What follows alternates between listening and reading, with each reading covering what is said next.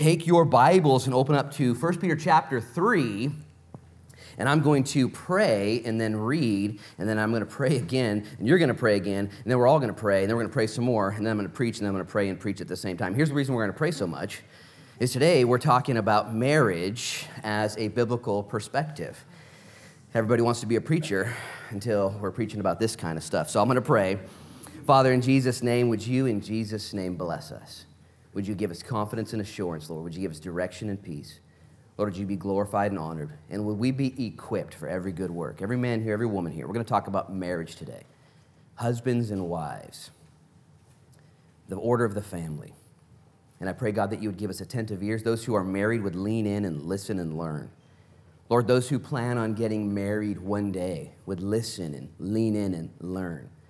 Lord, those who know somebody who is married and want to pray for them or help them, would they lean in and listen and learn? And Holy Spirit, would you equip us again to be the bride of Christ? We pray these things in Jesus' name. And everybody said? Amen. Verse 1 of 1 Peter chapter 3. Wives, likewise, be submissive to your own husbands, that even if some do not obey the word, they, without a word, may be won by the conduct of their wives. When they observe your chaste conduct, accompanied by fear, do not let your adornment be merely outward, arranging the hair, wearing gold, or putting on fine apparel Rather, let it be the hidden person of the heart, with the incorruptible beauty of a gentle and quiet spirit, which is very precious in the sight of God. For in this manner, in former times, the holy women who trusted in God also adorned themselves, being submissive to their own husbands, as Sarah obeyed Abraham, calling him Lord, whose daughters you are if you do good and are not afraid with any terror. Verse 7 Husbands, likewise, dwell with them with understanding giving honor to the wife as to the weaker vessel, and as being heirs together of the grace of life, that your prayers may not be hindered. And Lord, again, we pray that you would bless this time in Jesus' name. Peter is writing his epistle to the church in modern day Turkey, Bithynia and Pamphylia and Phrygia and these other churches that were scattered and dispersed, displaced.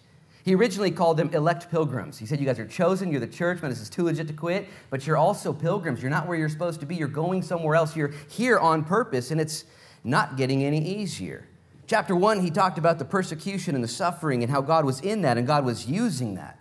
First Peter's entire epistle is directed toward a church that was suffering great persecution and difficulty. As a matter of fact, there's five chapters in the book of First Peter. One, two, three, four, and five. Three being the center, the heart of the letter.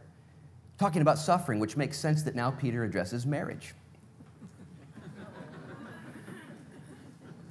Have you ever been married before? Have you guys done this before? You moan and groan because you know that it's true. Marriage can be the closest thing to heaven on earth, can it not? I mean, it can just be so good, and it can also be the closest thing to heaven not on earth. Heaven's, I mean, marriage is a design from God. It's His entity, it's His organization, it's His creation. He gave it to us there in Genesis 2. Before Genesis 3, where the world fell into sin and disarray, it's part of His design. It's perfect, it's His creation, it's His gift. And yet, you who've been married, you who are married, you know that while marriage is right, okay, marriage isn't easy. Okay? Marriage is awesome, but marriage is also very difficult. And uh, I remember one time I heard a pastor use an illustration at a wedding, which I promised myself I would never use at a wedding. And so this isn't a wedding, so I'm gonna tell you guys the illustration. And he said, within a marriage, there are three rings there is the engagement ring, and then there's the wedding ring, and then there's suffering. and I said, I'm never gonna say that at a wedding, you know? Wow and you laugh because it's true.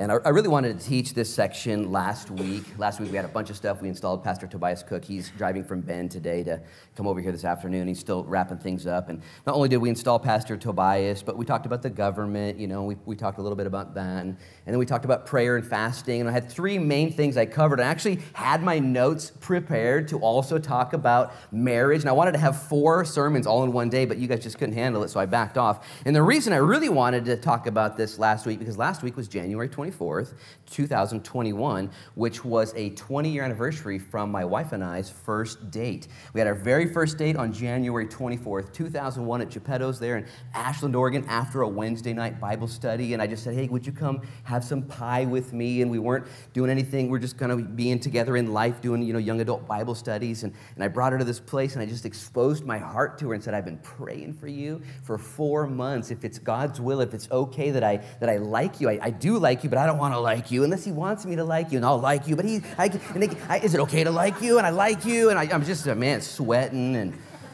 Uh, I had this, this sweater I'd gotten from Peru. It was made of llama hair and had llamas running across it. My beard was long hair. I had long hair, looked like Osama bin Laden. I mean, it was just weird. And I remember I prayed, and it was, and I, or I didn't pray, but I put, just put my heart on the table, and, and she responded. She looked at me and she said, Well, I've been praying for you for the last seven months and asking God if it's okay to, to like you, and I, I am attracted to you as well. And so we both just stared at each other, you know, and scared out of our minds. And, and so we prayed, Lord, thy will be done. And for the next 21 days, we dated and prayed every single day, morning and night. And she would come to the coffee house I was running, and we would pray, Lord, is this your will? Is this your will? Is this your will? And 21 days later, I was in Honduras with Crystal. She was on this mission trip, and it was Valentine's Day. And the Lord reminded me that in Daniel chapter 9, he prayed as well. And then 21 days later, the Lord confirmed the prayer and gave him the word. And so I had permission from her mom and from uh, people that I submitted to. And I asked her to marry me on Valentine's Day. So, guys, that's 15 days away. So get your stuff in order. It's coming up Valentine's Day. And I just, man, I wanted to teach on it because once we got engaged, we got married four months later. And for the last 20 years, now we're having our 20 year anniversary this year in June. And, and for the last 20 years, it has been so blissful Wait. My notes say blistering. Blistering, not bl- blissful. I'm just kidding, you know. It's a little, you know, where's my wife at? Is she even here? Is she in the back room? Man, she was singing this morning, and I'll tell you what, man, my wife and I have the exact opposite personality. We actually took this personality test on the way to Fiji one time. We were doing a Luis Palau mission, and they did a 10 hour training session at LAX in order to prepare us for the mission field. They gave us minimal bathroom breaks, minimal food in order to prepare us to live in the jungle under duress. It was actually kind of psychological confusion. But, anyways, we did this uh, test to identify our personality traits, and I came out like as a lion, is what they identified me as, you know, duh. And uh, then they, they uh, identified her as a, uh, an otter. I think there was like a Labrador retriever, an otter, and some other thing. And, and anyways, the guy was talking about it, and he said, by, by the way, these two, it was her and I, are the least compatible of all people to be together, you know? And we're like, yeah, woo, amen, you know? And that explains it, that explains it. I remember when we got engaged at the Ashland Christian Fellowship, and people were so excited. She was 19 going on 30, and I was 23 going on 12, you know? And I mean, it was bad. And this one lady, she came up, she was excited. She's smiling. I remember, she's like, Oh, I'm gonna pray for you because you're gonna need it to Crystal, you know? And I was like, What's that mean, you know? And, and even Crystal, like, What's her problem? And I'm gonna say it again though marriage isn't easy, but it is awesome, okay? It's God's design, it's His creation. He has a purpose both practically and spiritually want you guys to hear that. Practically, there's a, there's a purpose, there's, there's, there's repopulation, there's, there's leading and, and, and governing. God has that relationship. Practically, it, it grows us up when you live for the well being of somebody else, not your own selfish interest. But also spiritually, God does something through a man and a woman. And I want to say that at the front end of the sermon here. In the book of Ephesians, Paul says that marriage is actually a mystery because it represents God's relationship with the church. He says it's just this mystery. There's more at stake with marriage than you understand. It's not just repopulation, and it's not just habitation, it's not just you know, being a relationship. God says, no, there's actually, it's big time. It's big time. So I want to take look, some time today to talk about marriage. And I want you who are married to lean into the things of marriage and you who are going to be married or know anybody who's married to additionally lean in to these things. Here's some reality there are seminars, podcasts, videos, thousands and thousands of books on marriage. There are counseling firms and getaways and cruises, all dedicated to marriage. All dedicated to helping people. I've read some of the books. I'm going to give you guys who are serious about your marriage the top five books in my experience for uh, marriage. The first one is The Five Love Languages by Gary Chapman. It's a great book and insightful. Love and Respect by Emerson Ed- Eggerichs. The Meaning of Marriage by Tim Keller. You can write all these down later. Uh, Real Marriage by Mark Driscoll. And my favorite for nothing else in the topic, or should I say the title, is Paul Tripp's book on marriage, which is titled, What Did You Expect? That's so funny. You've been married for longer than 10 minutes. Man, what did you expect this was going to be? Because God takes a married couple and he begins to then change them through the crucible of marriage, through that commitment.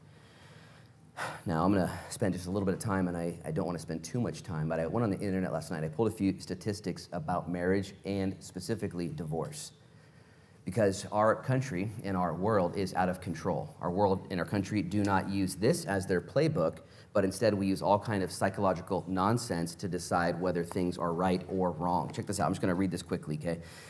Almost 50% of all marriages in the United States will end in divorce or separation. They say that 41% of first time marriages end in divorce, 60% of second marriages end in divorce, 73% of all third marriages end in divorce. The United States has the sixth highest divorce rate in the world. Russia has the highest divorce rate at all, along with, by the way, I learned this yesterday, the highest abortion rate. That's over in Russia. This is crazy. I don't even know if this, I'm just going to read it. I didn't fact check this. Every 13 seconds, there's one divorce in America. That equates to 277 divorces per hour, 6,646 per day, 46,000 per week, 2 million divorces per year. That's what it says. That means there are nine divorces in the time it takes for a couple to recite their wedding vows two minutes. One couple gets married, nine couples get divorced. There are 554 divorces that occur during a romantic comedy, two hours long. 1,300 divorces happen during the average wedding reception, five hours. It goes on with some of those stats. The divorce rate among people 50 and older has doubled in the past 20 years, according to research by Bowling Green State University. January is considered divorce month. That's why I'm preaching this on January 31st. People start looking for information before the new year starts, but they can't do much until the attorneys get back in the office. January 12th through the 16th is the magic week for divorces, experts say. Lack of commitment is the most common reason given by divorcing couples, according to recent national survey. Here are the stats for people, what they say they got a divorce. Lack of commitment, 73%. When I read that, I was like, more like 100%. Like, you know, you just, I'm not going to commit. I'm done. 73% say just, I'm not committed. 56% say there's too much arguing. 55% blame unfaithfulness or infidelity. 46% say we just got married too young. And 45% say they had unrealistic expectations. And I put in there they should have read Paul Tripp's book. What did you expect? Lack of equality, 44%, lack of preparation for marriage, 41%, and domestic abuse, 25%. 60% of couples married between the ages of 20 and 25 will end in divorce. Those who wait to marry until they're over 25 have a 24% less chance of getting divorced. 60% of cohabitating couples, they live together before they marry, uh, will marry, 60% will. However, living together prior to marriage can increase the chance of getting a divorce by as much as 40%. If both you and your partner have had previous marriages, you are 90% more likely to get divorced. The risk of divorce was said to be almost doubled, 97% higher, when the mother went out to work, but the father made a minimal contribution to housework and childcare. I read that one last night, started laughing. Wife goes out to work, Dad doesn't do anything for the kids or the house, 97% chance that that lady's out of here. Guys, do the dishes, okay? It's not that hard. Like, man, man up, vacuum something, you know. Give a kid a bath. It's not hard. Sheesh. That's a big one right there. Somebody needs to say amen. Uh, Facebook was cited as a major contributor, one third of divorce uh, petitions. Uh, that was a UK study. If your parents are happily married, your risk of divorce decreases by 14%. If your parents married others after divorcing, you're 91% more likely to get divorced. I just got a few more. According to Nicholas Wolfinger in Understanding the Divorce Cycle, the risk of divorce is 50% higher when one spouse comes from a divorced home, listen, and 200% higher when both partners do. As I was reading that, there's a whole sermon involved there about family matters and, and we all matter. Your legacy, your parental commitment matters for your children's longevity and well being. A recent study of divorce petitions found that nearly 15% of them cited video game addiction as a major factor in the decision to get divorced. Not only was he not giving the kids a bath, man, the guy's playing video games. Like 43% of children in the United States are being raised without their fathers. I've read stats that say more than half of homes don't have a dad. Uh, if a close friend gets a divorce, you're 47% more likely to get divorced, 33% more likely if a friend of a friend is divorced. One researcher, I'm almost done, uh, determined that a single divorce costs the state and federal government about $30,000 based on such things as higher use of food stamps, public housing, increased bankruptcies, and juvenile delinquency. On average, you get divorced, it costs the state 30,000. And the state, by the way, is you and me, taxpayers. As a matter of fact, the nation's 1.4 million divorces in 2002 are estimated to have cost the taxpayers more than $30 billion. As I was reading this and just kind of building my case, everyone knows America's like all messed up and in the world. And whose fault is that? You know, and, and there's so many things. And God, and we'll get there in a minute, God, God tells us what to do. The most expensive divorce historically costs $5.3 billion. Wouldn't have been a bad gig to be a lawyer in that one. The most expensive celebrity divorce was Mel Gibson's $425 million it cost him through his divorce. Arnold Schwarzenegger's was 300 million. Michael Jordan's 168 million. I read you a few stats. I left over 100 or more stats on that website I got these from. I just, I, if you want the link, you can find it later. I'll email it to you. I didn't fact check these, I just read them. It was on a law firm that specializes in divorce. I'm going to say what I said earlier marriage is tough, but it is awesome. We have books, we have seminars, we have videos, podcasts, counselors for marriage. So, the question you have to ask yourself as a believer is what does the Bible say about marriage? And here's where I want to have you with me say, huh, really? Did you know that if you took every verse on marriage in the New Testament and read them back to back, line upon line, it would take you less than five minutes. I'm gonna say that again. If you took every verse on marriage, God says how to be married, He says exactly what to do. Jesus has teachings on marriage, Paul has teachings, Peter has teachings. The teachings are in the Bible, multiple chapters, multiple books detail it. Less than five minutes.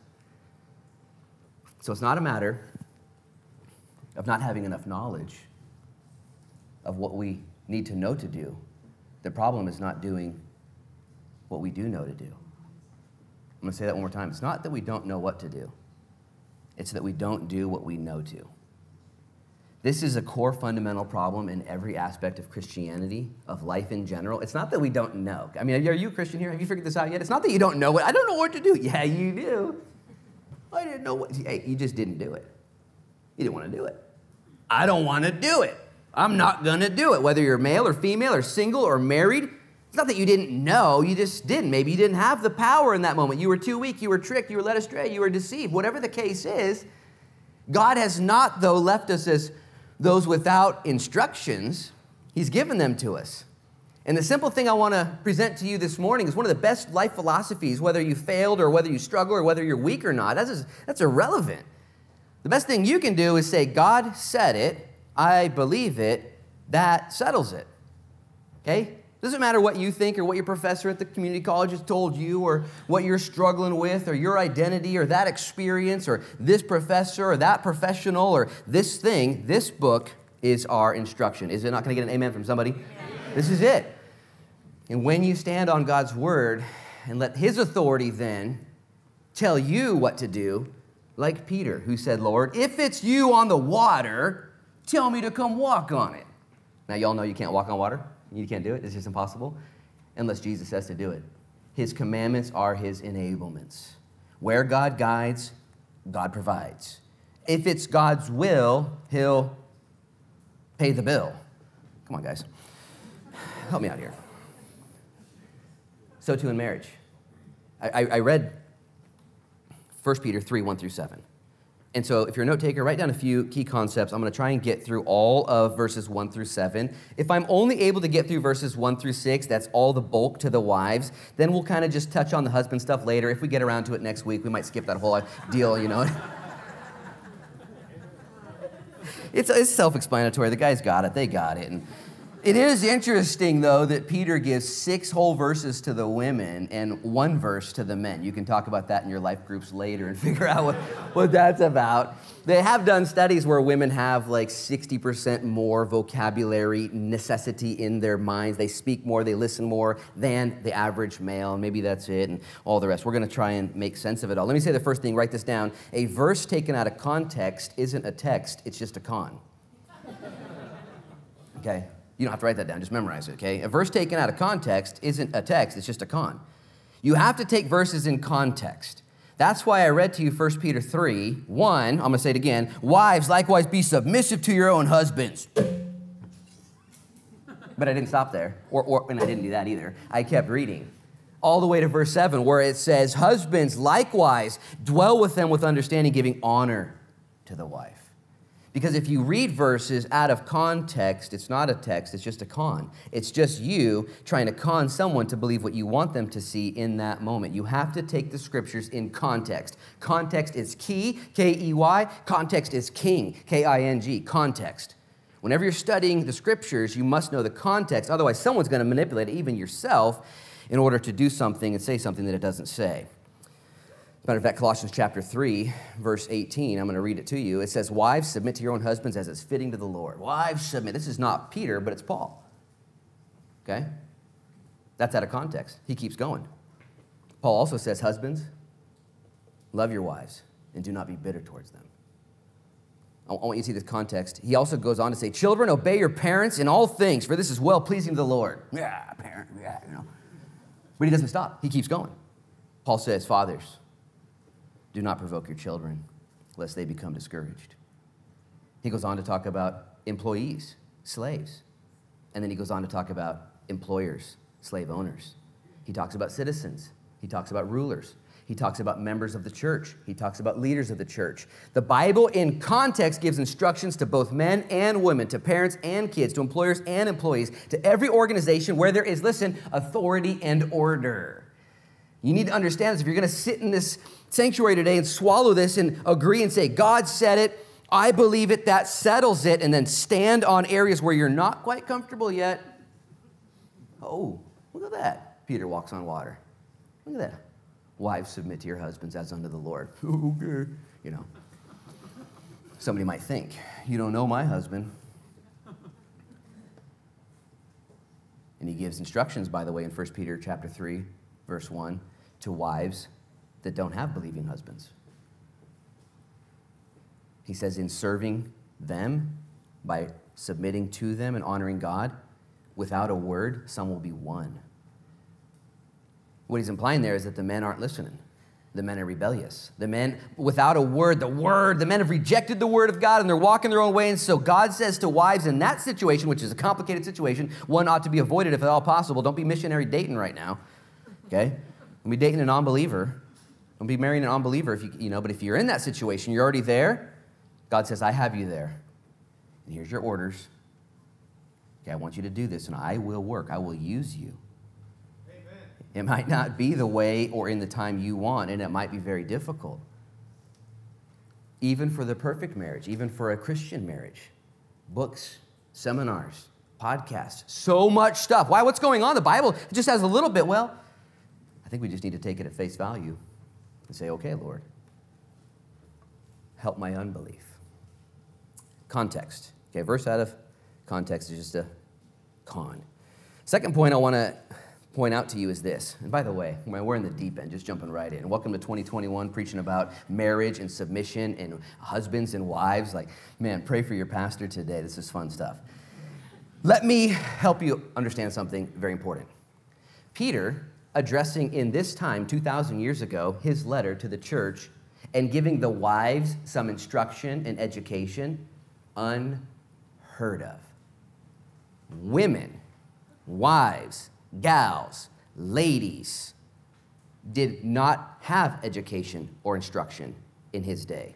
nobody was teaching the women anything because women in that day were nothing more than property. A woman couldn't vote, a woman couldn't testify in the court of law, a woman couldn't own anything. She was owned. Can you imagine that environment 2,000 years ago? How oppressive, how manipulating, how domineering, how scary it would be. And all of a sudden, Jesus shows up on the scene, and the first people he presents himself to are a bunch of women. And he says, Go testify to the disciples that I'm alive. He gives them a testimony, even though in the culture that wasn't happening. Wherever Jesus is preached, received, and believed and accepted, women are liberated, are elevated, cared for, developed, discipled, cultivated, and used. This is, this is incredible. So when you read this today, you're like, this is oppressive, this is domineering. It's the exact opposite. In cultures where Christianity is not accepted, where the Bible's not received, where Jesus is not valued, women are still oppressed, domineered, and treated as property. Just for Peter to, can you imagine the wives? Hey, what did he say? And he gave a whole six verses to the wives. What? Women couldn't read? They couldn't go to yeshivas and schools. They couldn't, they couldn't learn. That wasn't their. Jesus changes everything. So I want you to feel that love that God extends to the women in the world that the world doesn't naturally extend. See, right now we're in 2021, and for the last 7,000 years of human history, there has been sin, injustice, abuse, bullying, domineering, corruption, and sin. It has not ever changed. It's still happening to this day. And so when the Bible comes in, it's like God gives us instructions on how things ought to work in spite of and in light of sinful man's tendencies, capabilities, and actions. So he has specific instructions for the wives that aren't married to believers. He has specific instructions to wives that are married to believers. And he has specific instructions for husbands and their wives as well. So if you're taking notes, so far the two things we've learned is that a text out of context is just a con, and also that what Peter is doing here is changing the value of women just by addressing them. Let's go ahead and take it now, verses one at a time, and see what we can get out of this. You guys ready? Still with me? Anybody mad yet? Okay, just email Pastor Marty at gmail.com. just unload, man. Just tell him what's going on. And Wives, likewise, be submissive to your own husbands. Let's just stop right there. Because I believe there's a segue where he says, even if some do not obey the word, they without a word may be won by the conduct of your wives. I believe the first uh, prescription is to wives who have husbands that are believers. Then he segues and says, and if your husband's not a believer, it's the same for you because that's going to lead him to the Lord. God's going to use that. But to those who are married in this unified Jesus relationship, he says, wives, likewise be submissive to your own husbands. The first thing I want you to notice is likewise. He's going back to something else. He's been talking about government. He says, hey, submit to the government. And then he talked about masters in verse 18 of chapter 2, and he said, submit to your master. And then he talked about Christ submitting to the Father. And so when he says likewise, he's like, like Jesus submitted to the Father, wives submit to your husbands. Like you're supposed to submit to your employer, you're supposed to submit to your husband. Like we're supposed to submit to the government, you're supposed to submit. He's, he's linking this whole thing. So lest you think that this is autonomous and someone's getting picked on and this is crazy, submission to authority is not unique to marriage. Okay, I'm gonna say that again. Submission to authority is not unique to marriage. Submission to authority is in every organization that we know. It's in business, there's authority, there's an organizational chart. There is submission to authority. It's in academics, it's in military, it's in sports, athletics, it's in clubs, homeowners associations, gyms, freeways. There's a fast lane, there's a slow lane. When you get to a four way stop and everyone gets there at the same time, who goes first? The person on the right, we all know that's not, well, I got a bigger car, you know. Not, there's an order of authority. The word submit literally means to line up under. Okay? Let me use a different illustration. Have you ever been somewhere where they say, all right, everyone, line up, alphabetical order, line up? What do you do? You get in alphabetical order. Who's at the very front of that alphabetical order? The alpha the first person. The person that has the name according to that chart that is in front, the first person. It's not a matter of value or worth. Do you understand that? It's a matter of order. Authority literally just means who's in charge, who's the head, who's leading. I'll use another illustration. How many steering wheels do you guys have in your car? Anybody have more than one? Oh, y'all got one. One steering wheel. Nobody argues about it. You know, it's like that's the that's the driver's seat. That's the head. That's the one in charge. And this happens. It's not just unique to marriage. It is universal in every organization that God gives us. And I want you guys to really settle into this because this is a hot topic because of bullying, because of domineering, because of abuse, because of all these things that, by the way, if bullying, domineering, and abuse are in play, if that's a factor, all of this gets a asterisk right by it, and we got to go see somebody. If there is a husband or a leader or a boss or the person at the steering wheel, the person at the front of the line, the alpha, if there's domineering, bullying, or abuse, that person needs to be held accountable, okay? That person needs to be brought to justice, and that person needs somebody to talk to them, and that's what the church does, okay? Just so you guys know. Because when we bring this up in this subject, a lot of people say, well, my husband's abusive, my, my boyfriend's abusive, my boss is abusive. Different story. Different story. Okay, context.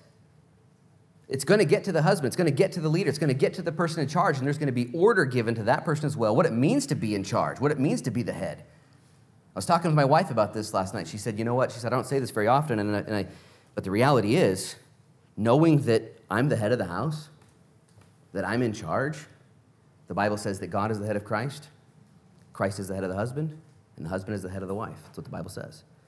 And she said that knowing that you're the head, that's your responsibility. That's your burden. That's, that's, it's on you. And, and to a degree, then she, she doesn't have to worry who's in charge, who's going to. That's, and it's a relief to her if I'm not playing video games. Back to the, you know, in, in, general, in general, you know. You know what I mean? So, this idea of submission is not a bad thing. There is no organization, creation that doesn't have some sort of order. Wouldn't it be awesome if you just believed it that simply? Why though? Why? It is because women can't lead? Where do you where'd you see that at? You made that up. You put that in? That's, that's not what it says. Why does, what, is, uh, what, is, what is the man going to be first? Well, I don't know. Who was first in the garden? You know, Adam, you know. Uh, it's simple. It's actually not a matter of value or worth. It's just a matter of first. Let me use one more illustration. It'd be like if somebody created a board game and you bought it and brought it home and you read the instructions. And then immediately you threw the instructions away and said, I don't want to do it that way. We're just going to do it my way. And you can do it your way, and you do it your way, and you do it your way. and We'll just, you know, we'll see how well that, that's not, nobody does that. As a matter of fact, you in a squabble or in an event at the family, you say, get the instructions. Got the instructions. You can't do that. You can't double jump me. You know, you can't, you can't, you can't, ah, you know, Uno, and people are throwing stuff. And in the instructions there, oh man, somebody designed this, and that alone is enough. As a matter of fact, what if you just decided to believe this and say, I'm going to do it? I'm just going to do what God says by way of obedience because God said it. I believe it. That settles it. As under the Lord. Men, man up. You're the head, you're the covering. You're the one going to be held accountable. When Adam and Eve were in the Garden of Eden, Eve was deceived. She was picked off by the devil. She thought she was doing a good thing. She actually thought she was going to upgrade humanity. She was going more spiritual than she was. That was her agenda. Adam knew better. He was not deceived. He was in complacent, passive rebellion. And instead, he's like, you know, that's not quite what God said, but I don't want to lose my relationship with you because you're naked and I want to stay with you.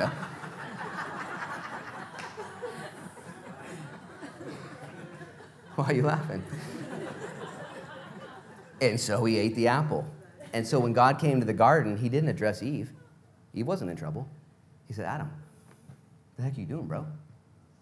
And it says in the book of Galatians that, that Adam was the one in rebellion. Eve didn't know. She actually, she actually thought she was doing a good thing.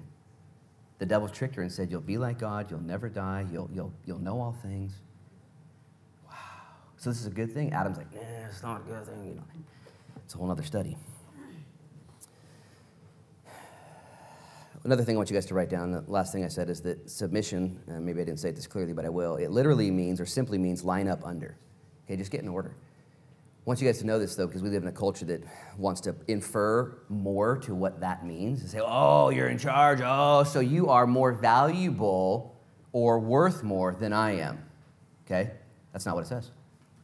It is something ingrained in our sinful nature. When bullying, when domineering, when abuse shows up, Okay, write this down. Authority over somebody doesn't mean you have greater value or worth than that person. It simply means that you're in charge.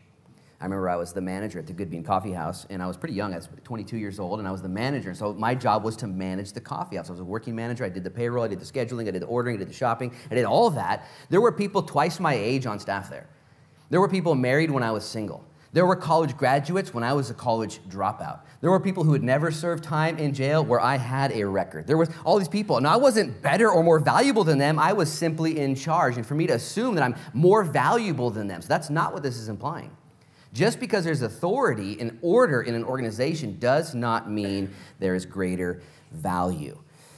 That's important that you guys understand that because you're going to get some pushback in your own mind or in the world that we live in. Last thing I want to point out, and we're still in verse one. This is not going well. This is not going well. I don't know if we're going to get to the husbands. Man, I don't know. It's just, this is, oh man.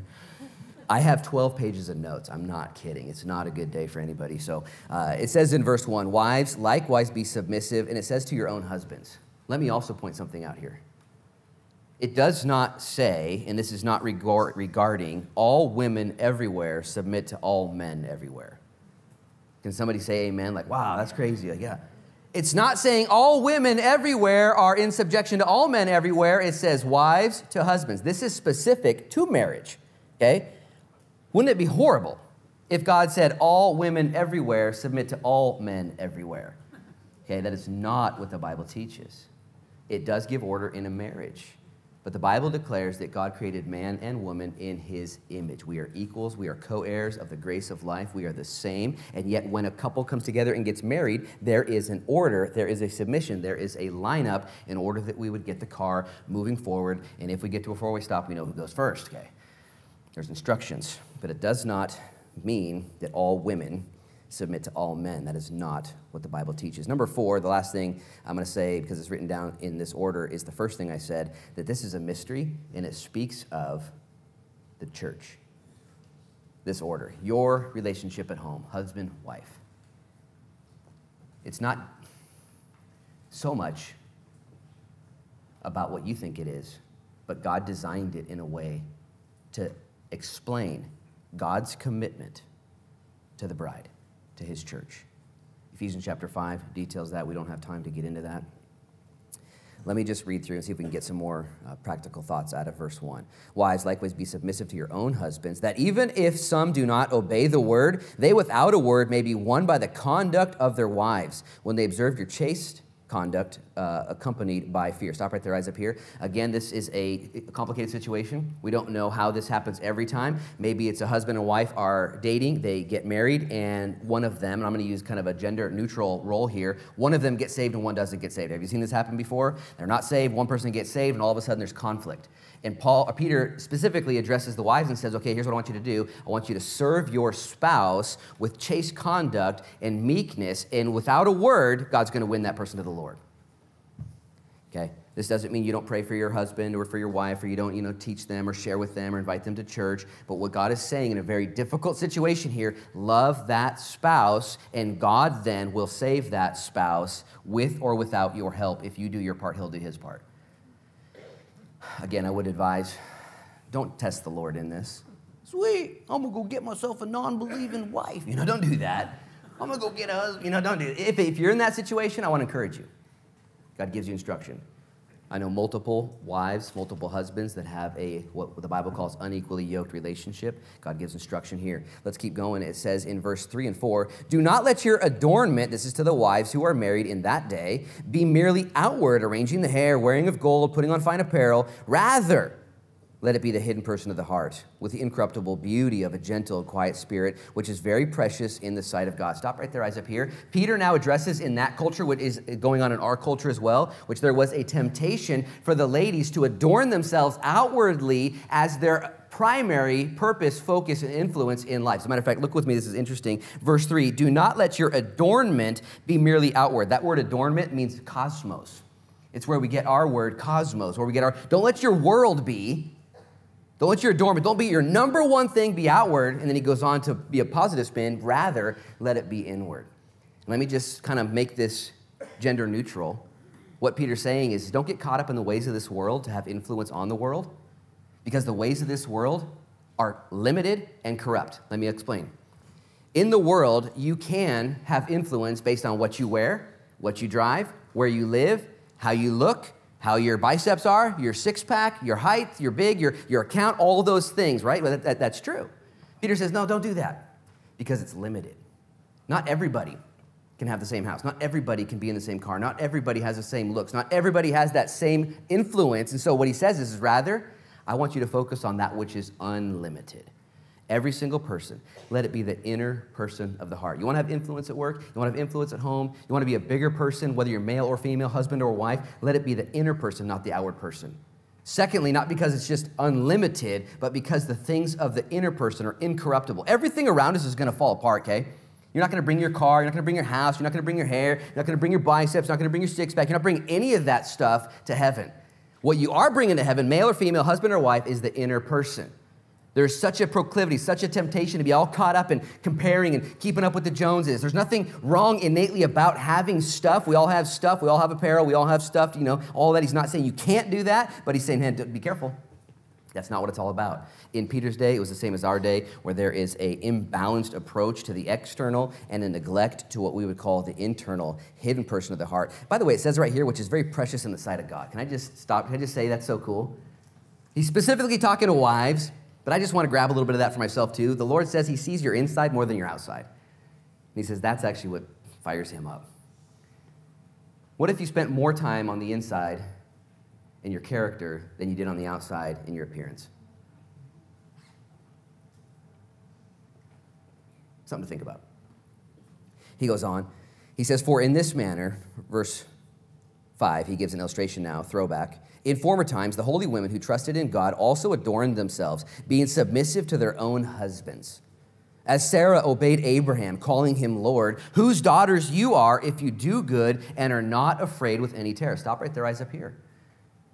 Peter now addresses this illustration. He says, Guys, what I want you to do is I want you to trust the Lord as you follow your husband, talking specifically to wives. And he says, like Sarah did. Sarah and Abraham. You guys know Sarah and Abraham, right? Sarah and Abraham, the father and the mother of faith. And let me just say this before I say anything else Sarah and Abraham weren't perfect. Neither one of them were. They both had some pretty lousy days, did they not? Remember that one time Sarah was listening, kind of, you know, with the cup on the tent. She's listening to, to her husband talk with the boss, you know, and eavesdropping. And, well, I don't know, she just had this listening ear, and she hears God prophesy that she's going to have a baby. Remember that time? She's like, she starts laughing. She's like, woo, cuckoo, you know. And then later on, it comes up, and God calls her and says, hey, you laughed when I said that. And she said, no, I didn't. And God says, yes, you did. Can you imagine that? Laughing at God's promises and then getting called on it and denying that you laughed? I mean, Sarah, like, you know, Sarah.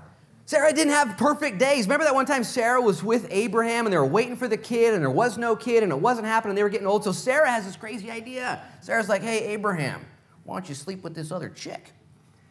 And poor Abe's like, okay, you know, like, give me a break. You want to, you know, and Abe's like, you know, what could go wrong? And so Abe sleeps with Hagar Ishmael's born. Ishmael becomes the father of the Arab nations to this day, which was a thorn in the flesh of Isaac and Jacob and the Jews over the whole thing, man. And that was Sarah's big idea.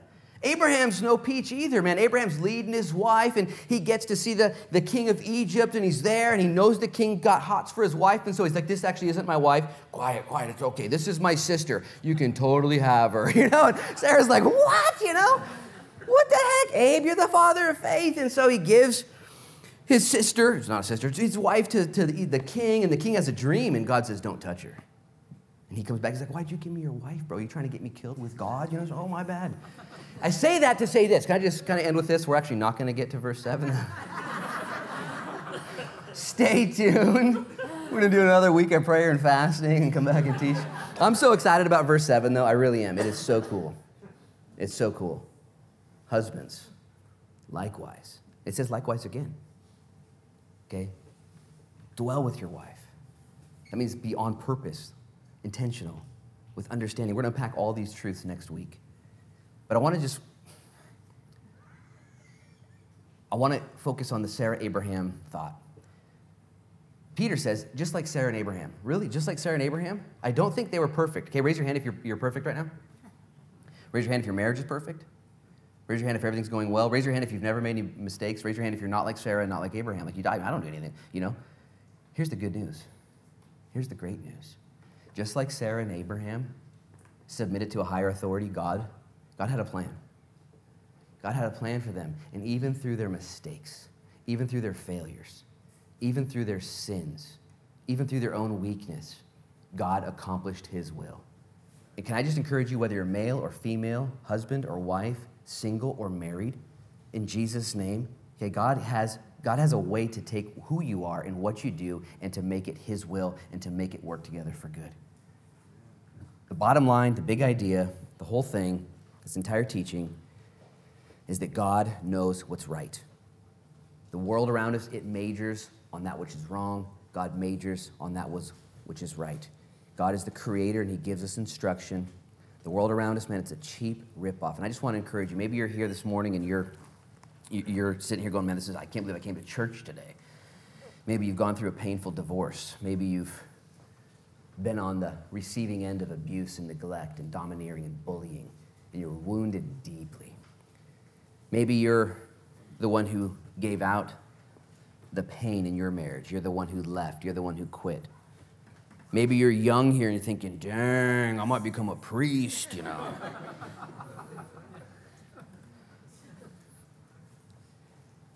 Guys, context is king.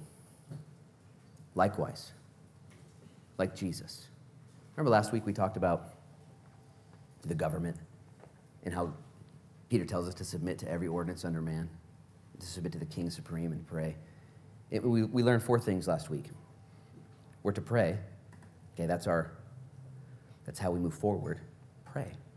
Pray for your king. Pray for your president. Pray for your government. Pray for your boss. Pray for your spouse. Pray for your kids. Pray. Are you praying? Because if you're not praying, you can't, you don't your opinion, your opinion's invalid. It really is. Have you prayed about it? No. Okay. Let's go. Go do that first. Have you prayed for your husband, your wife? No. Are you really praying? No. Are you praying to, no? Okay, well, pray. And then we saw last week that not only are we to pray, we're to do good. Don't just pray and do nothing, do, do good. We're not just to pray and do good, we're to not do bad. And then the last thing we saw last week in verse 21 of chapter 2, we're to commit it to Jesus, to the Father, who is the righteous judge. We live in a world full of sin because you're here, injustice, imbalance, and corruption because we're here. And God's given to us the instructions. This is how it works. This is what we do. God loves you, He cares for you, He has order and purpose. Sarah and Abraham's life didn't make sense. The only thing that made sense in Sarah and Abraham's life was their sin and mistakes. That makes sense. It's like the miracles God did through them, there is no explanation. Sarah had a baby when she was well into her hundreds. Abraham was used to father the entire household of faith. See, God wants to do supernatural things and extraordinary things through ordinary people. Whether you're male, female, married, single, husband, wife, divorced, remarried, adopted, whatever the case is in your life, God is for you, not against you.